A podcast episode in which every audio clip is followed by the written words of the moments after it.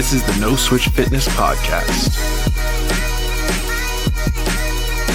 We want to help guide your journey into developing your best physique. With your host, Luke Miller.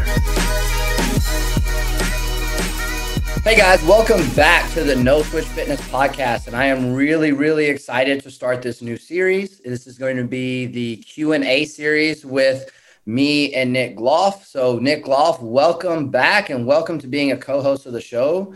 And let's talk a little bit about why we came together and decided to to do that today. Well, thank you for having me. I appreciate being here, and really, kind of the point that both of us wanted to get to with coming and doing this this regular installment of Q and A's is one of the biggest things as coaches for the both of us and the people that we attract, the content we put out. It's a lot of thought provoking type stuff. And it's a lot of stuff that we end up having to backtrack and have a lot of like re answering a lot of the same questions where it's all base foundation stuff. Where when you understand the base foundations, you can kind of assume and intuit those things, that a lot of people do. But there are people that are just coming into this side of things that want to learn more about training and nutrition and everything that just don't know enough about the foundations to make those intuitions. So, because of that, with the inquisitive minds that we have that do really like to follow us and ask us questions, we end up repeating ourselves a ton. So, I'm personally, even aside from this Q&A section, doing a ton of Q&A stuff, cranking out more and more videos with as many people will sit down and talk with me so that we can start getting a base foundation of all of these things covered so we can have easy referral to all the long form answers to the questions that everyone consistently asks us and set up that base knowledge set so that people can start to expound from that base that we've set yep. for them for yep. Sure. so we're not just covering over the same rocks all the time and we can start moving forward yeah, yeah. start start hitting some bigger things so i actually we both had questions, so we're going to kind of alternate based on these pages. Um, I actually had a good one that I don't think you've covered on the podcast before. Um, and I think it's something that people miscue all the time. And with some of the things that have happened in the bodybuilding culture, I feel like it'd be good to cut the cover um, is cues for incline barbell pressing and high incline barbell pressing. Um, ah. Specifically, hand positions. What are you thinking? What are you cueing? What do we want to see? things like that. I know this is something both you and I are very passionate about making sure that um, everything is where it needs to be, um, not only from a safety standpoint, but getting the most out of uh, what you can actually output here. So let's just go over the basic cues, the basic things we want to see on setup, and then kind of go from there. So the basic things for setup for an incline or a very high incline, basically an overhead press, yep. is I'm always looking from the ground up to start with mm-hmm. especially with a high angle where you're having the force of the bar trying to push you straight down and then down the incline of the bench you're on. You need to have a counter force that isn't just you pressing into the bottom of the seat and then having that the natural reaction of having the equal forces being dispersed back upwards as they are down. Trying to bank on that isn't usually how that's going to work because the force will disperse across whatever structures will take it and it's not always the ideal structures to be taking it and it throws off other things. It lessens your ability to create actual tension and output to be able to actually move the weight through space in the way it's supposed to and guide it and then you know all the following so i'm always looking for the foundation first at the floor First thing is thinking about what angle the force is trying to push you down through the bench, and then trying to match that angle with an appropriate angle through the legs on the floor to try and oppose it. Yep. So having the feet directly beneath you or directly beneath your knees while you're on an incline press doesn't usually work very well because your downward pressure straight from that point is pushing upwards. It's not really pushing against the diagonal path that the, the force of the barbell is trying to push you or dumbbells is trying to push you down. Yep. So feet a little bit out in front of the knees so that you can get some back pressure as if you're trying to like push whatever bench you're sitting in backwards across the floor behind you, not like you're trying to tip it over, drag it slowly across the ground. Yeah. Is the way I like to cue that. And what you'll see is like you may even like depending on how you're setting this up, if you're not doing like free bar, if you're doing this in a Smith, you may have to set up things behind the bench in order to keep that bench from sliding on you, depending on the surface in which you're pressing. Yes. Uh, because our Smiths at destination are actually uh, on concrete. So I have to put like three or five, four 45 pound plates behind my bench because when I set that brace against the path of like against the opposing direction, that bench will actually move and you're going to lose a lot of output with that. What I tell my own clients usually is if if you don't feel like there's a risk of the bench sliding backwards while you're doing it, you don't have enough ground pressure. Mm-hmm. Doesn't matter what surface you're on. If you don't feel like you're about to push it across the floor, it's not enough. Yep. You're not opposing it well enough. Yep. So that's always first to look at. Then following that up from the floor is not much is going to happen between the floor, your foot, all the way up to the knee and into the upper leg. Mm-hmm. That's all just going to be you trying to apply force. It's not a whole lot of cueing. It's really just putting pressure through the floor. The next thing to think about is the position of the pelvis. So the position of the pelvis internally and the position of, pel- of the pelvis relative to the bench. The rib cage as well, too, though. Yes, that too. But to start off with just the pelvis in isolation, yeah. looking at where on this bench are you actually setting your physical pelvis? Like your where is your butt? Basically, is really what I'm trying to get at to start with. Yeah. Is that in relativity to how the bench is actually made is important.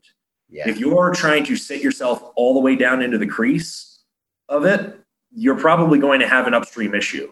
You're going to reflexively fall into anterior tilt of the pelvis, which is going to mess up the brace position between the pelvis and the rib cage, which will then destabilize your ability to control the rib cage and then the shoulder blades that run across it, then the shoulder that is attached with. Mm-hmm. So, and that's going to directly affect everything with the pattern because it happens at the shoulder. Output and shoulder stability in this incline to high incline position. Yes.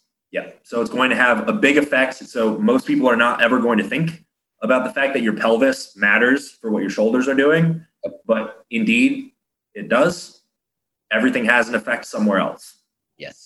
So thinking about exactly where you need to put your your pelvis to get that to happen, just think about trying to brace on any other movement. You're trying to brace on a deadlift or a squat or something. What do you want your midsection to look like?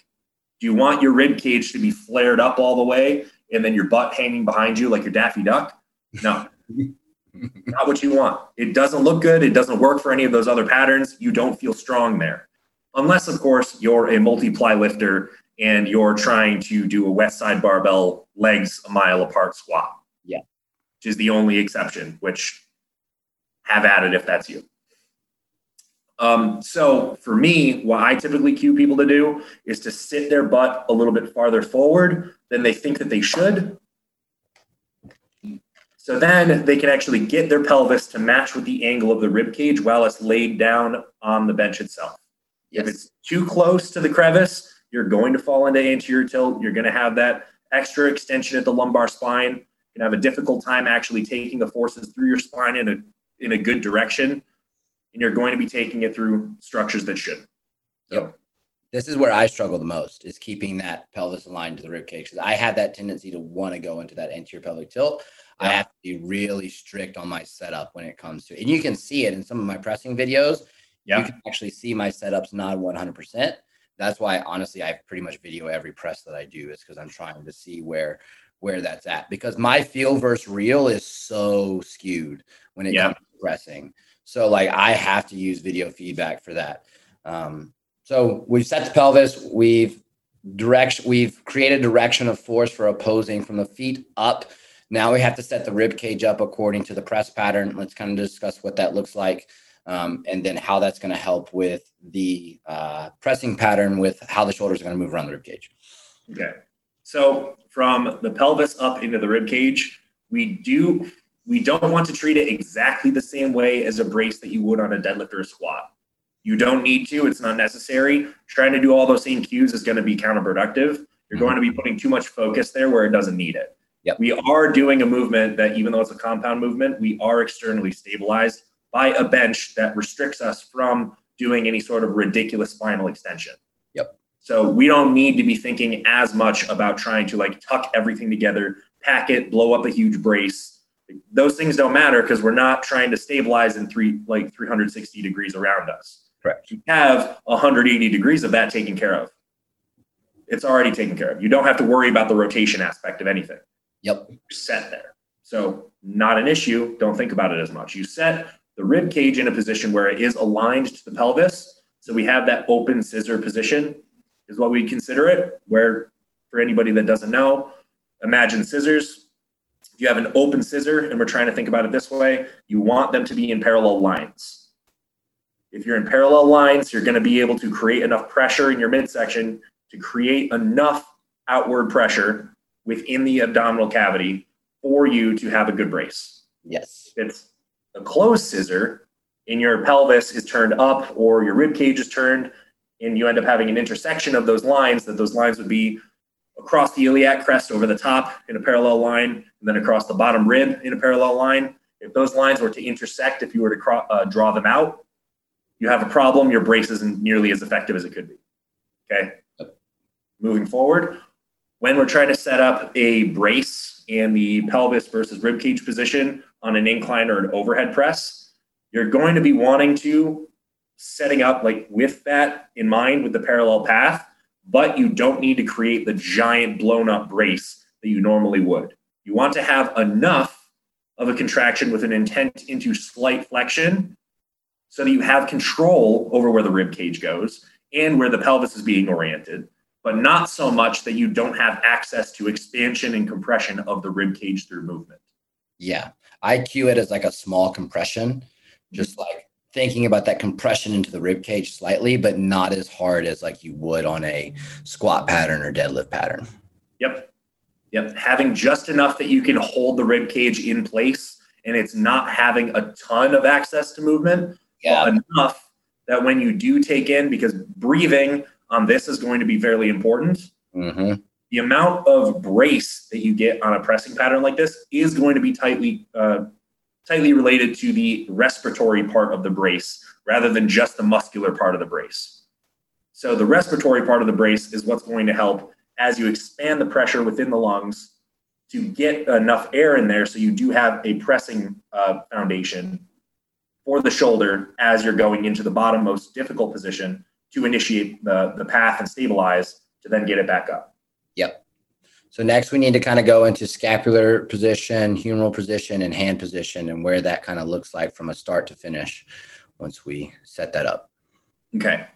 So for what I would want to see, which is contentious and debated yeah. a lot, of course because anything that you can create a nuance about, everybody's going to jump on.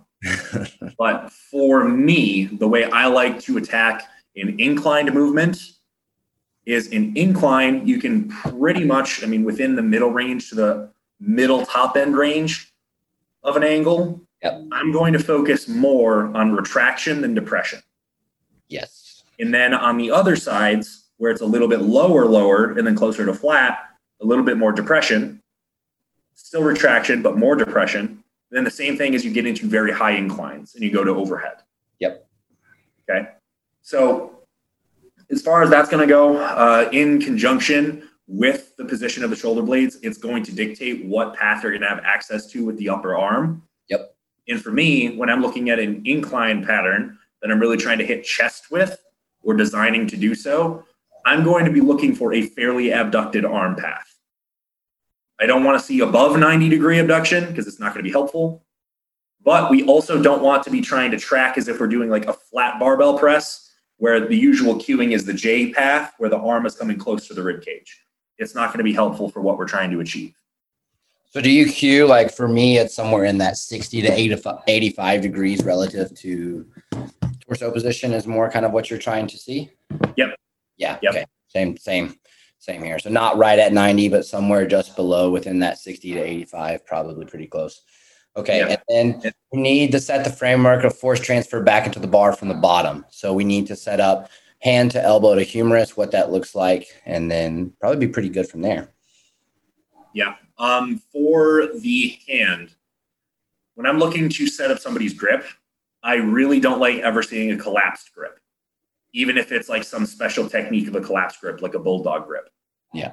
For pressing, I would really, really much prefer seeing a full stacked grip where the wrist is actually in straight line and held that way. Mm-hmm. And there's a technique that I use to set it up, which almost looks like a hook grip.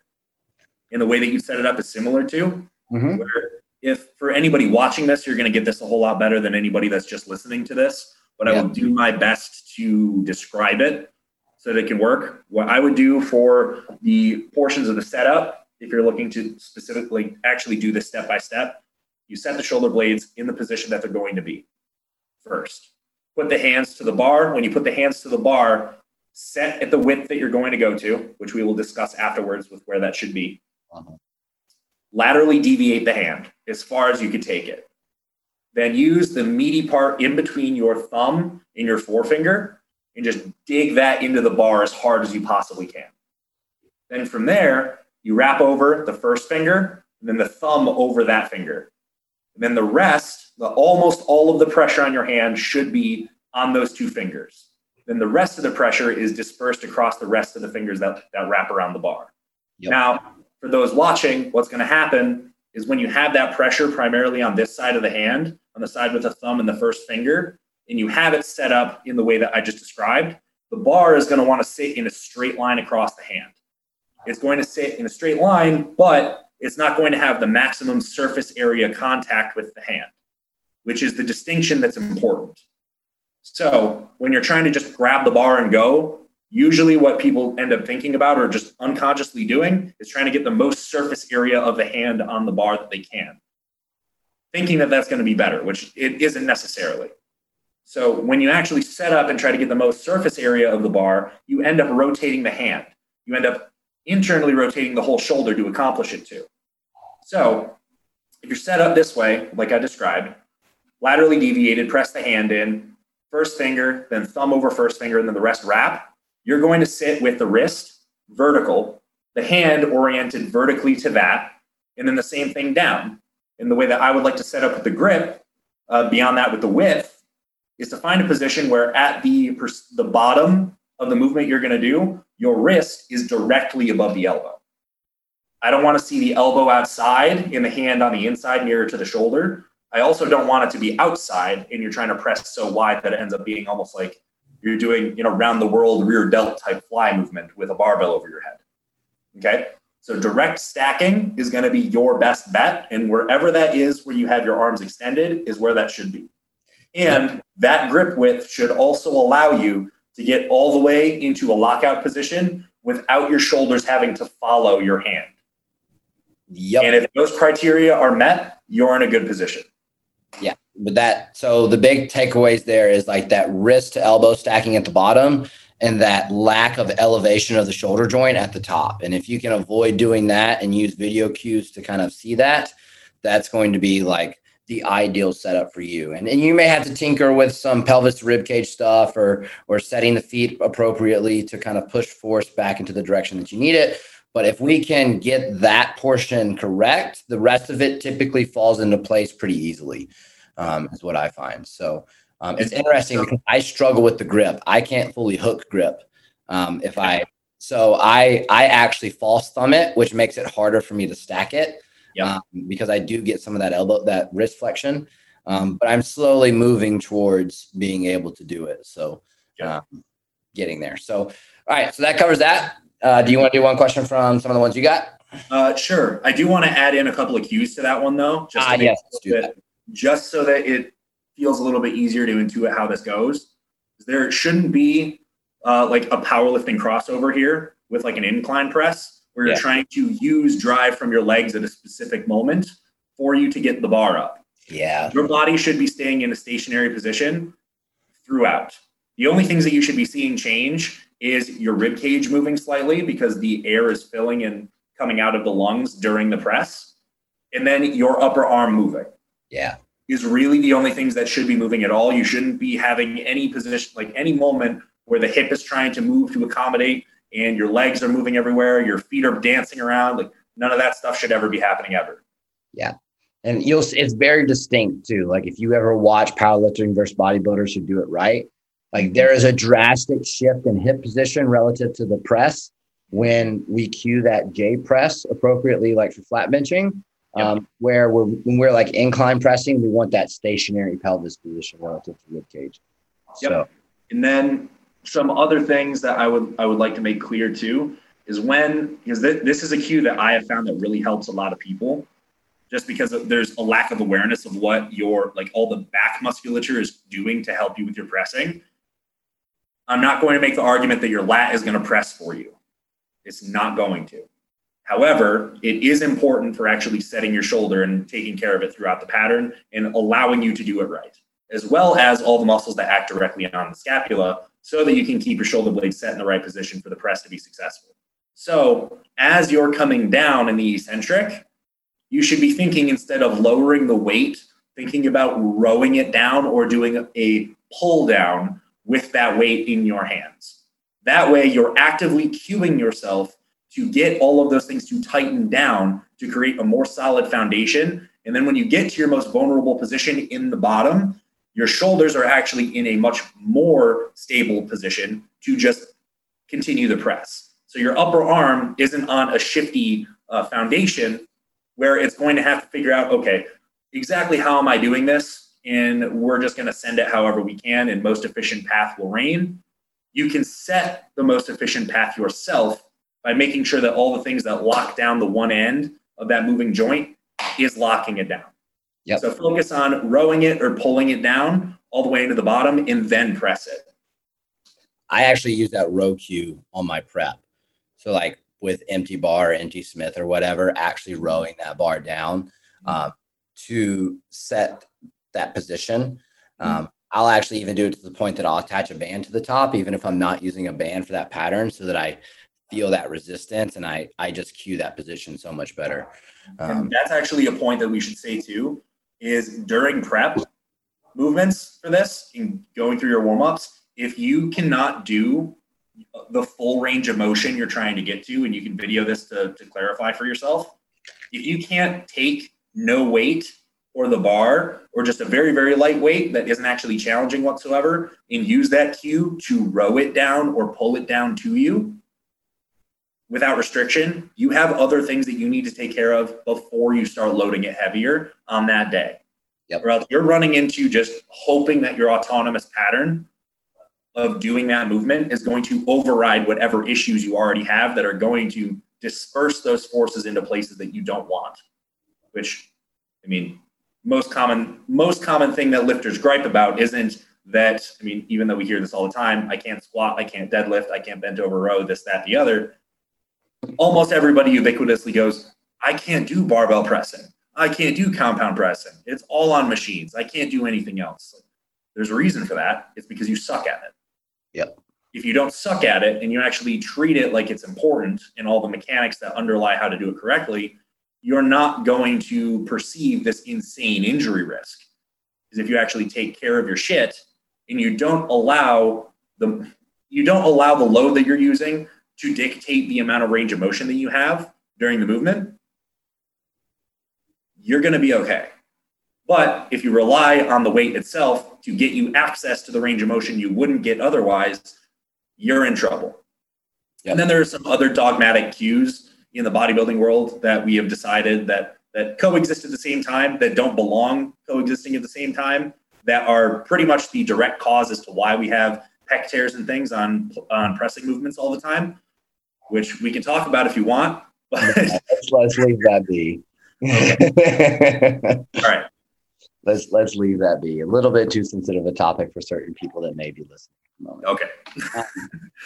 All right. Well, we'll have that another day when we're when we're a little bit more willing to take some heat. what you got? Uh, let's see. Mm-hmm. I've got a bunch in here, but I got to find one that's going to be like really good for us to go through here. I have one about tempos and pause reps and the utility in them. We could touch on that really quick.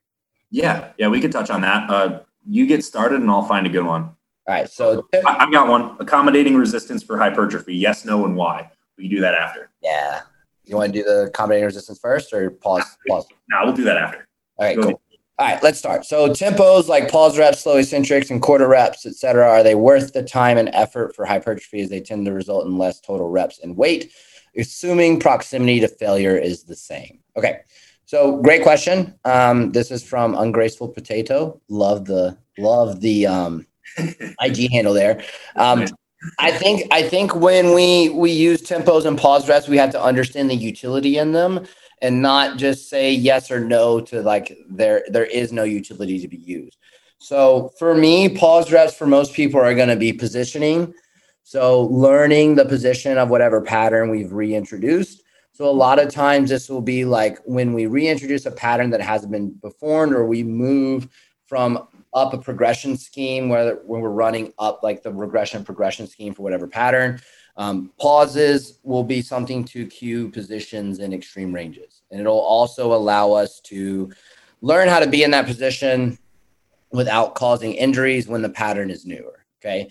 Tempos are going to be something similar. Um, tempos for me are also something to create connection um, with certain people. Um, if it's a body part that they really struggle with. Um, so, like the prime example here is keeping lateral raises in the delts versus the traps. We can use uh, we can use tempos in order to cue that because we technically we could argue we're getting more mechanical tension because the tension's going actually directly where it can go.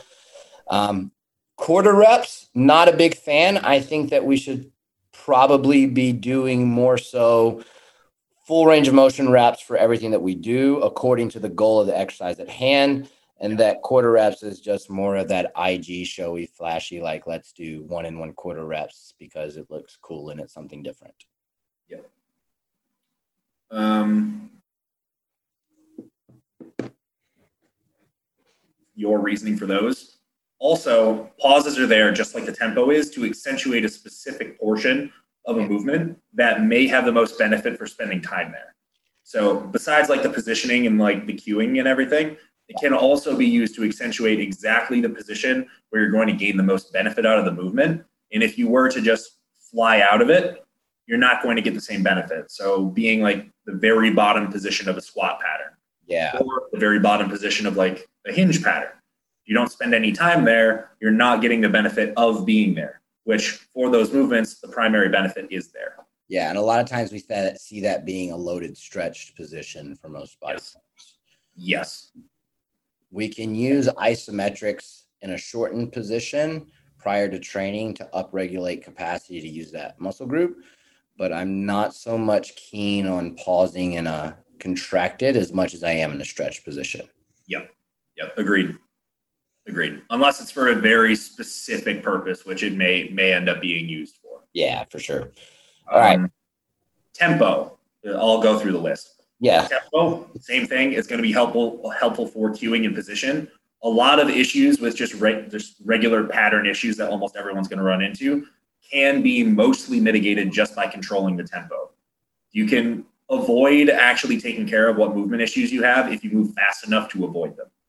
So that is for me the major thing that I use a tempo for. It's mostly a, a learning thing. And after the learning has been done to make a movement quality and autonomous, the tempo no longer actually has to be enforced to the same degree where it's like a four second eccentric a two second pause, a one second up, and then a one second up top. Like you don't need to stick to those like one 100, two 100, three 100, four. You don't, after a certain point, it just becomes part of the way you do it. The time that you do it for will be different. You won't probably fall into the pattern of doing a four second eccentric naturally. You're yeah. going to have to force that to happen. But if the difference was prior to you had absolutely no wherewithal for how quick you're doing something, and just like dive bombing every time, you control yourself to that extreme, you're going to revert back to the mean where you're going to start having somewhat more control and actually putting the tension through the tissue it's supposed to be on instead of just flying through the pattern as quickly as you can to avoid it. Yeah, prime example here is me re- reintroducing internal stability squat patterns. I'm using tempo to make sure that from the top to the bottom, everything has the tension where it's supposed to be in position as I move into that bottom hole where stability is lacking for me at the moment. Um, so that I'm also not going into that vulnerable position with momentum as well. So, um, prime example of like using a tempo. And totally agree with you on trying to put it like for specific movement patterns where other muscles can take over very easily mm-hmm. is extremely valuable. And in that case, the reversion to the mean may not even be the option or the target with the tempo for most exercises, having a tempo is more of a learning thing and a weeding out process for taking care of other cueing issues just by the nature of doing it. But then in other cases, like the lateral raise that you said, there are some patterns where you go and try and do them and you do them with without much wherewithal with how fast you're doing it. Mm-hmm. You're going to put those forces into other things or just use momentum from one initial movement to carry most of it and you're not getting the benefit of the movement. So for something for a lateral raise, um, cable lateral raise or something like that, where you don't have any sort of there, you don't get any gain out of that by throwing it at any point ever. And you're really going to get more out of it the slower you move with it. Going to the point of absurdity is ridiculous. You don't need a 10 second concentric. It's not going to be helpful. But you going from the bottom, because I see this one as a specific example a ton, on like literally a cable lateral as the example. Starting at the bottom, then all the benefit to doing that is really it's starting from the bottom and you have the tension there in the bottom so you can load the lengthen portion. But then what happens is it's hard there. So the initial movement is tossing it. And then once you toss it, you've already gotten it into the range where it starts to drop off. And then you get it all the way to the top and then you drop it back to the floor again, yep. which completely defeats the purpose. And if you actually want to get something out of it, the way I cue it is the first three inches of movement off the bottom are the slowest. And then after that point, you continue moving without acceleration. And then from the top down, it's the same. The first three inches are the slowest, and then you carry on with no acceleration at the same speed. 100% agree there. 100% on board. What was the last uh, last portion of that that we brought up? Quarter reps. Oh, quarter reps. I don't need to add anything to that. You got it. yeah, just Instagram bullshit. Um, okay, so we we defined the utility there. I think we can probably go into your accommodating resistance question. Yeah. Who asked? Uh, it was Albert dot four. Okay. All right. Um, a lot of. A I'll just read it off verbatim. Yeah. Accommodating resistance for hypertrophy. Yes, no, and why? Context. Ooh, great question. I think there's a lot of various utilities for accommodating resistance within hypertrophy. Um, big, big fan um, from a, for me, an injury injury prevention standpoint and or a cueing standpoint to start. So um, the prime example here is like accommodating resistance on a leg press or performing like a banded leg press variation.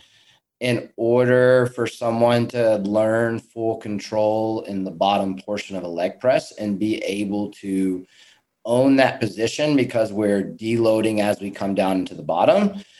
Also, too, to put the leg press in a position that is a little bit more quad dominant it allows us to do that with the accommodating resistance of added band tension, um, specifically if setup is done appropriately to accommodate that goal. Um, so for me, it's also something to teach initiation out of the bottom of something as well. So starting a pattern with the muscle group you want to be the primary because we've learned to do it in a lower load position and we can slowly regress the accommodating resistance as we learn to initiate patterns with it straight out the gate. Mm-hmm. And in the reverse, but also adding to your point, is on the same movement in the same context, also learning because it has this benefit too.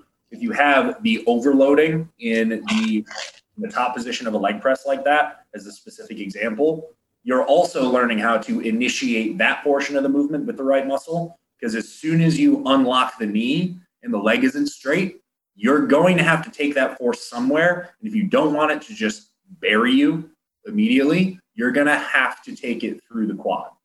You're, there's no ifs, ands, or buts. If there is enough tension there, there's no choice. You will have to. So you'll have to initiate with a contraction there to control the descent. And as you get into the bottom, you will be deloading, like you said, so that you can actually get to the bottom comfortably, then feel what it's like to be there, and then initiate with the same muscle that got you there and get yourself all the way back up.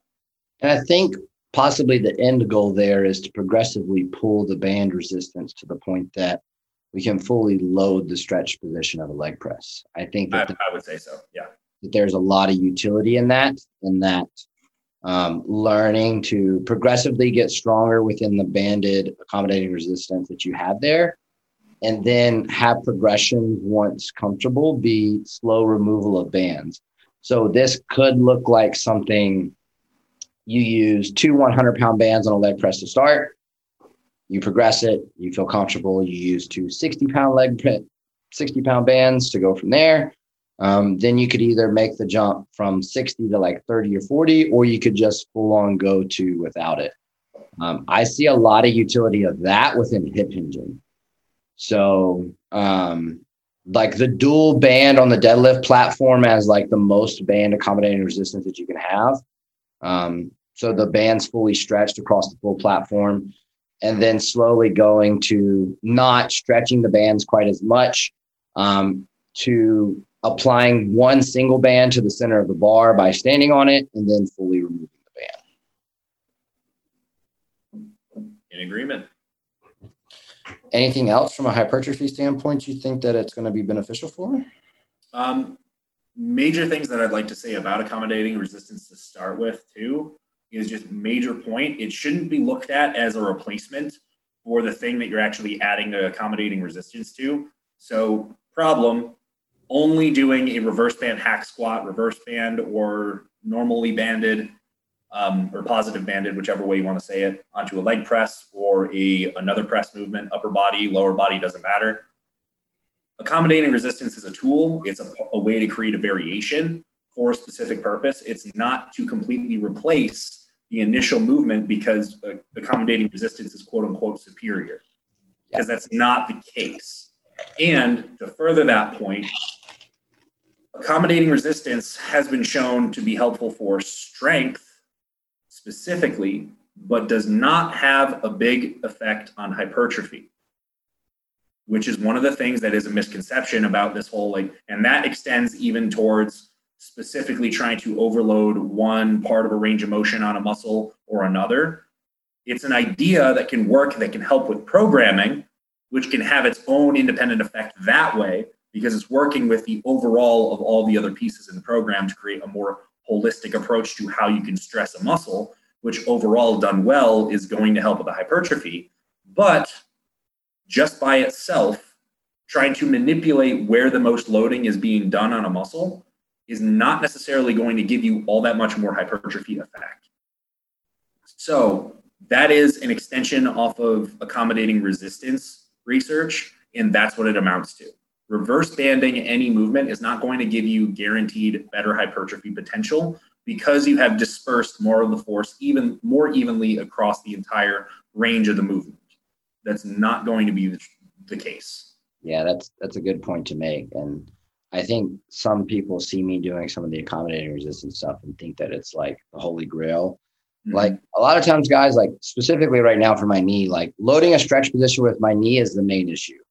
So I'm using accommodating resistance on a leg press so that I can load a stretch position without fucking blowing my patella through a wall. Um, and then also too, like with the other pieces of the program comment. Uh, so y'all may have seen I'm doing like a reverse banded Smith press at the moment. Uh, so it, it it aligns it a little bit better, strength curve resistance profile. However, the next movement I do after that is loading a fully stretched pec. So this is where we start to tinker with these pieces and still programming patterns that aren't accommodating resistance within a program. We're just deciding whether to prioritize which one versus the other within the setup that we have. So um, we're still addressing different in ranges and the, the base goal of every pattern um, by choosing the pieces appropriately. All right. Sound good? Yeah. All right. I've got a doozy of a question, but it's a good one. So, uh, I'm going to paraphrase this CJP.90 because you wrote me three paragraphs. Um, so basically, he's been training with progressive overload for about two and a half years, using the same movement patterns with minor adjustments. The question is what is the logic behind discussing training blocks? What does it look like setting this up? And does this consist of rotating movement patterns between each block? Okay. So here's first topic that needs to get said that overall periodizing in a major way to separate what the goal adaptation of each block for hypertrophy based athletes is is not helpful. Okay. So trying to do like the traditional like uh, strength and conditioning type periodizations. Yeah, you're yeah. going through like a strength specific phase, a power specific phase, a speed phase, a coordination phase, a hypertrophy phase, game phase, whatever. With any of those delineations, it's not going to be helpful. That's what we're talking about when anybody says periodization for hypertrophy athletes doesn't really matter. What can matter is all of the things that he did actually list is exercise selection, what you're specifically trying to bias, what movements and patterns need to be brought up, which ones are going to be far above the others and can take maintenance for the time. Yeah. What specific body weak, uh, weak points you're trying to hit in things of the nature. And then other patterns that you've done for long enough that you've pretty much dried up the runway of how much you can get out of them and getting novelty by that point is going to renew your ability to make some forward progress on a similar pattern that's going to hit the same muscle tissues in a slightly different way. So I think the point there is it's not novelty for novelty, it's novelty for necessity. Yep. Um, so I've seen a lot of people be able to run uh, same pattern for two and three blocks, like just dropping fatigue as needed, depending on where these volume landmarks are. If it's local fatigue or systemic fatigue, um, and still be able to progress it. But there is going to be a point where you have to rotate patterns, and we should. We have a lot of options to address the same goal within most base patterns. So just the novelty of reintroducing a different implement a lot of times can be um, very very beneficial. So like for example, for me, like my incline pressing for a hot minute was the incline prime press um, and then I was doing like a slight or uh, an incline dumbbell press as well. So I have transitioned into the accommodating resistance Smith incline. Um, and then I've dropped the incline on chest pressing a bit for the dumbbell press um, to change the angle, but keep in dumbbell pressing for serratus function so that that is still maintained a little bit more um, because that's where things start to go awry for me. Um, so I've created more runway because I'm introducing an exercise I haven't done in like nine months. And I my base point for that pattern ended up being where I ended that pattern at last time. So now that run rate is going to take me into places I've never been before. So that's just a prime example. But I ran that incline prime press for like two and a half blocks before I was like, okay, yeah, it's done. There's no more. So prime example. Yeah, I'm sorry to cut you off. No, go go ahead. For my own people, as an example, I have some people that I've had to make every block is different. Yeah, same. There are some that I've had over a year have not had to change a single thing. So this is going to be one of those things where you can try and keep chasing new novelty, trying to get more things to work over time. But if something's working, you don't change it. If there's no red flags as to the fact that you're just running out of headway, there's nothing left for you to do, you don't necessarily have to change. So this may be a good follow up question to that is what tells you you don't you it's time to switch the pattern out. So here's a couple things that I go for. So niggles, so like consistent pain in a certain pattern. Yep. Um, lack of progression with fatigue not being the issue. So we can see lack of progression on a pattern because of fatigue dynamics being across the red line we talk about. Yes. Okay. If we drop fatigue, we return to the pattern and progressions are still stalled. That is a prime example of needing a novelty as well. And those are typically the two main ones I see. Are there any others that you would? The only other one that I would consider is that you're not seeing direct decrements on that movement, but you're having decrements on the ones surrounding. Ah, yeah. So like that's taking away from the patterns that are yeah. yeah. Not only within session, but in sessions following. Yeah. So there, there are some movements that like I'll take an example of myself. With myself, when I have in back squats, I can take a hit on my pressing, not because of fatigue, but because of the fact that getting into an externally rotated position of the shoulder with flexion at the shoulder under that amount of load is extra torque on the shoulder creates an overloading issue there where it ends up being a problem when I try to put my arm overhead later. Yep.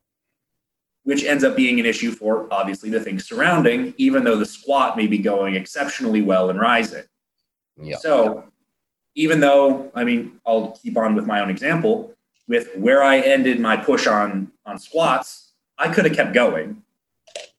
100% I had more runway. I know for a fact I did. But it was at the detriment of the things surrounding it, where other movements within the day were starting to take a hit, and then other movements outside of that day were also taking a hit. And after taking just enough time that I was willing to put the other things that far down the back burner for the progression I was looking for, that time expired and had to change. And now that change is being implemented. Yep. So that is a prime example of what I'm talking about there. Yeah. And then solutions to that could be safety bar squatting, hack squatting, things that are not going to force you to brace in that externally rotated torque position um, so that we can see that carry over into the pressing patterns. Yep. Cool. Cool, cool. All right. You got another one you want to touch on? Uh, sure. I'll find one. Probably last one, huh? Yeah, it'll be the last one. Um, let's see. You want to cover your opinion on mid shin rack pulls, but with high hips versus single leg, de- uh, not single leg, but stiff leg deadlift from the floor by Kata Hanku. Ooh, okay. I'm gonna go ahead and say there's not much utility for hypertrophy and rack pulls. Uh, yeah, I'm gonna agree. So let's start there. Now, I am completely on board with a dead stop RDL, which people may confuse for a rack pull if they're not as clued in. Um, but for me, so I don't do very well RDLing to a floor. Okay. My lumbar position relative to my pelvis is just asking for an issue. So what I do is I set the framework for the bottom of my RDL. I perform it within an RDL hip pattern travel or hip travel pattern. Um, and I'm just setting that with the blocks where I end that pattern um, for lack of momentum use and for where I can access tension in my glutes and hamstrings appropriately without it shifting away. Now, that's not for everyone. That's very specific to me. Nick, I know you can reach the floor with no issues. And there's a lot of people that can't. This is directly a problem for me that I'm still addressing. So, if the utility is the same hip pattern as an RDL and we're using the blocks to cue the bottom of the RDL, that's very useful. Um, I think ideally we would hip hinge from the floor, but not everybody can do that without losing lumbar positioning relative to pelvis. Yep. And there's a distinction here too between a stiff leg deadlift and an RDL, which I would I would like to make sure that we say is that for for me even on an RDL, I can't touch the floor on an RDL because yeah. of yeah I can't touch the floor on an RDL because the bar path for my RDL is closer to the shin. I yeah. cannot do it without me getting an excessive amount of knee bend, which turns into a Dorian or a just normal conventional deadlift. Yeah. So, but when I can touch the floor, that's on either just a regular standard conventional or it's a stiff. Yeah. Which I make the distinction for because in RDL, if I were to try and bring it any lower, I'll just drop the bar. Yeah, yeah, yeah. Which is where I'm at because it's stiff. We can let that we can let that bar drift on us a little bit. Yep. Where it allows us more access to range of motion without loss of yep lumbar position relative to pelvis. Yep. I'm at the point now I don't really do stiff leg anymore. I'll be honest. Yeah, that, nobody needs to really do it if they don't want to. If there's another pattern that works for them, but I do like them. They yeah. tend to work pretty well. Uh, I I do like them, especially from a deficit, even. Yeah, I noticed you do it from a deficit a lot. Yeah. Um, I think the expectations for load should be reduced relative to RDL for people.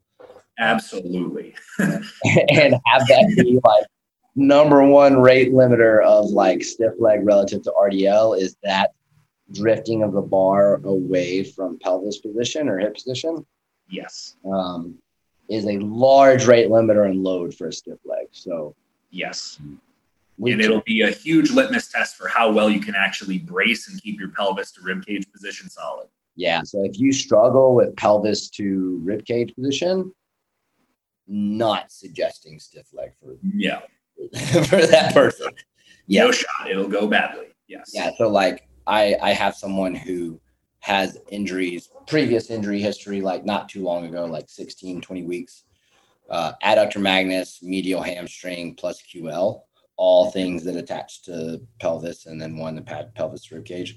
Um, that that's like not even a thought. Like that's that's so far gone right now. Like we may eventually get there, but right now that's not happening. So if you have injury profiles surrounding that, fix that first before you kind of try to the stiff leg. Yep.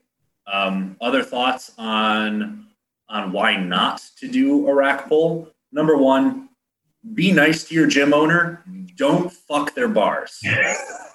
okay, is it's absolutely the worst thing that you could ever do to a barbell to start with. So that's just not cool.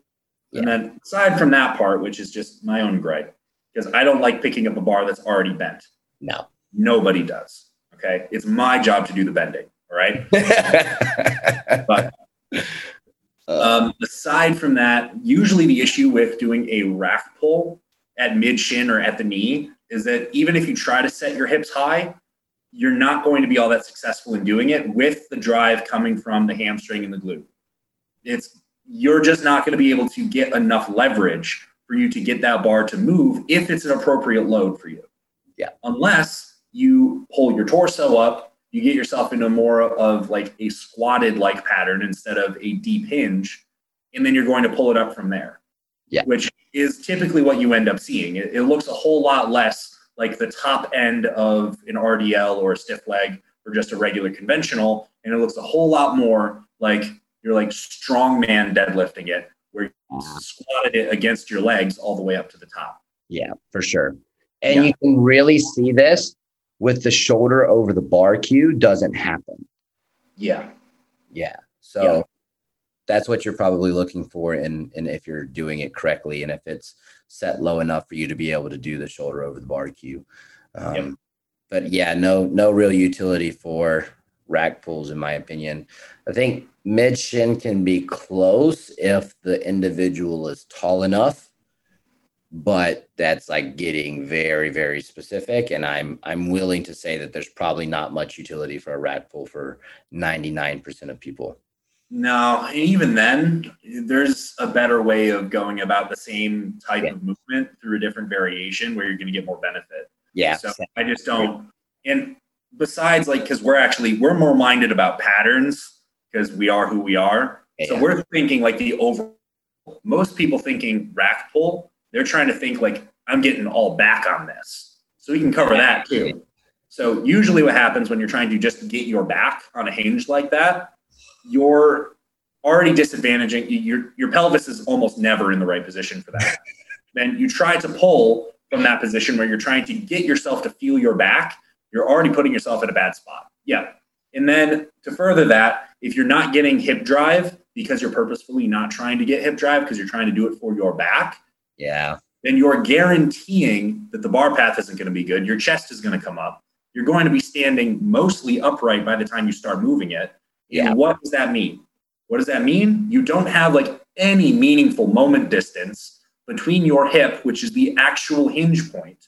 It's the actual fulcrum, it's the axis, not your spinal segments. So the idea that you can do a back hinge and only get your back out of it is absolutely freaking ridiculous. It's yeah. impossible to do. You cannot, you cannot move your entire torso a given distance without your hip moving.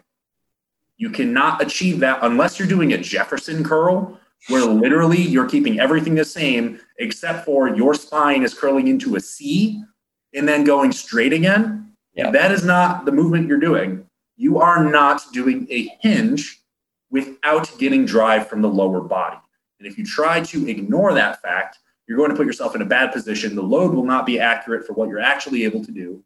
So you're already going to down your output, which is not part of what you want. Position is going to be bad. You're also, beyond that point, again, to reiterate, you're going to be so upright that the moment distance is almost useless for how much actual torque is being placed on the muscles of your back that you're trying to hit. It's entirely a useless movement. You yeah. would get more out of just doing a regular pull or even, hear me out, doing like a loaded carry. Oh, yeah, for sure. 100%. Like, even that, because what, what are you actually achieving? Your torso is in relatively the same position as it would be when you screw up a hinge to try and get your back to do the work. Then you do an actual load and carry with any iota of speed and any iota of load. You're going to be working all of those same muscle tissues in a way that's actually going to be more additive to the overall program anyway yeah. and your overall strength than doing a movement that's going to fuck up the bar that you're using that you're going to likely put yourself in a horrible position for. You're not going to move the load that's accurate for you. And then you're just going to take up a whole bunch of your fatigue that you're allotted to get from your sessions and just throw it out the window for a movement that's completely useless for the goal. Yeah, I agree. I agree. Yeah, for sure. I I I I don't I haven't programmed a rack pull and I could not tell you how long just from that exact thought process there. Like I'm not no, I'm not using fatigue for that. Like there's so many better ways to address. That's not a hip hinge to me. Like that it's not. It's it's it's a squat with thoracic extension. Yeah. with hands in front of you. Like I don't I don't even know how to describe it. So yeah. Um, Nick, I think that was fantastic for answering a lot of the questions just so y'all know from here, guys, we're probably going to be a little bit more targeted on topics when we do these. So um, the, the questions are a little bit more directed towards specific topics. If you have topic suggestions that you would like to see, let us know. Just shoot us a message. Um, and so we'll be kind of specific on topics. Um, really, really good questions today, guys. So keep it up. Really looking forward to this monthly installment. Um, Nick, do you have anything else for them before we before we hop off? Um, no, nothing to add. I do. Oh. Four yeah. spots, four spots left in the seminar. April 10th. This will come out before then. So um, you'll have about a week left to get your tickets. So make sure that if you want to come and, and learn a lot more about this in detail than in person, you grab those last few tickets that are left. But otherwise, guys, thanks a lot. Nick, thank you for coming on. I'm really looking at this monthly installment. All right. See you next time.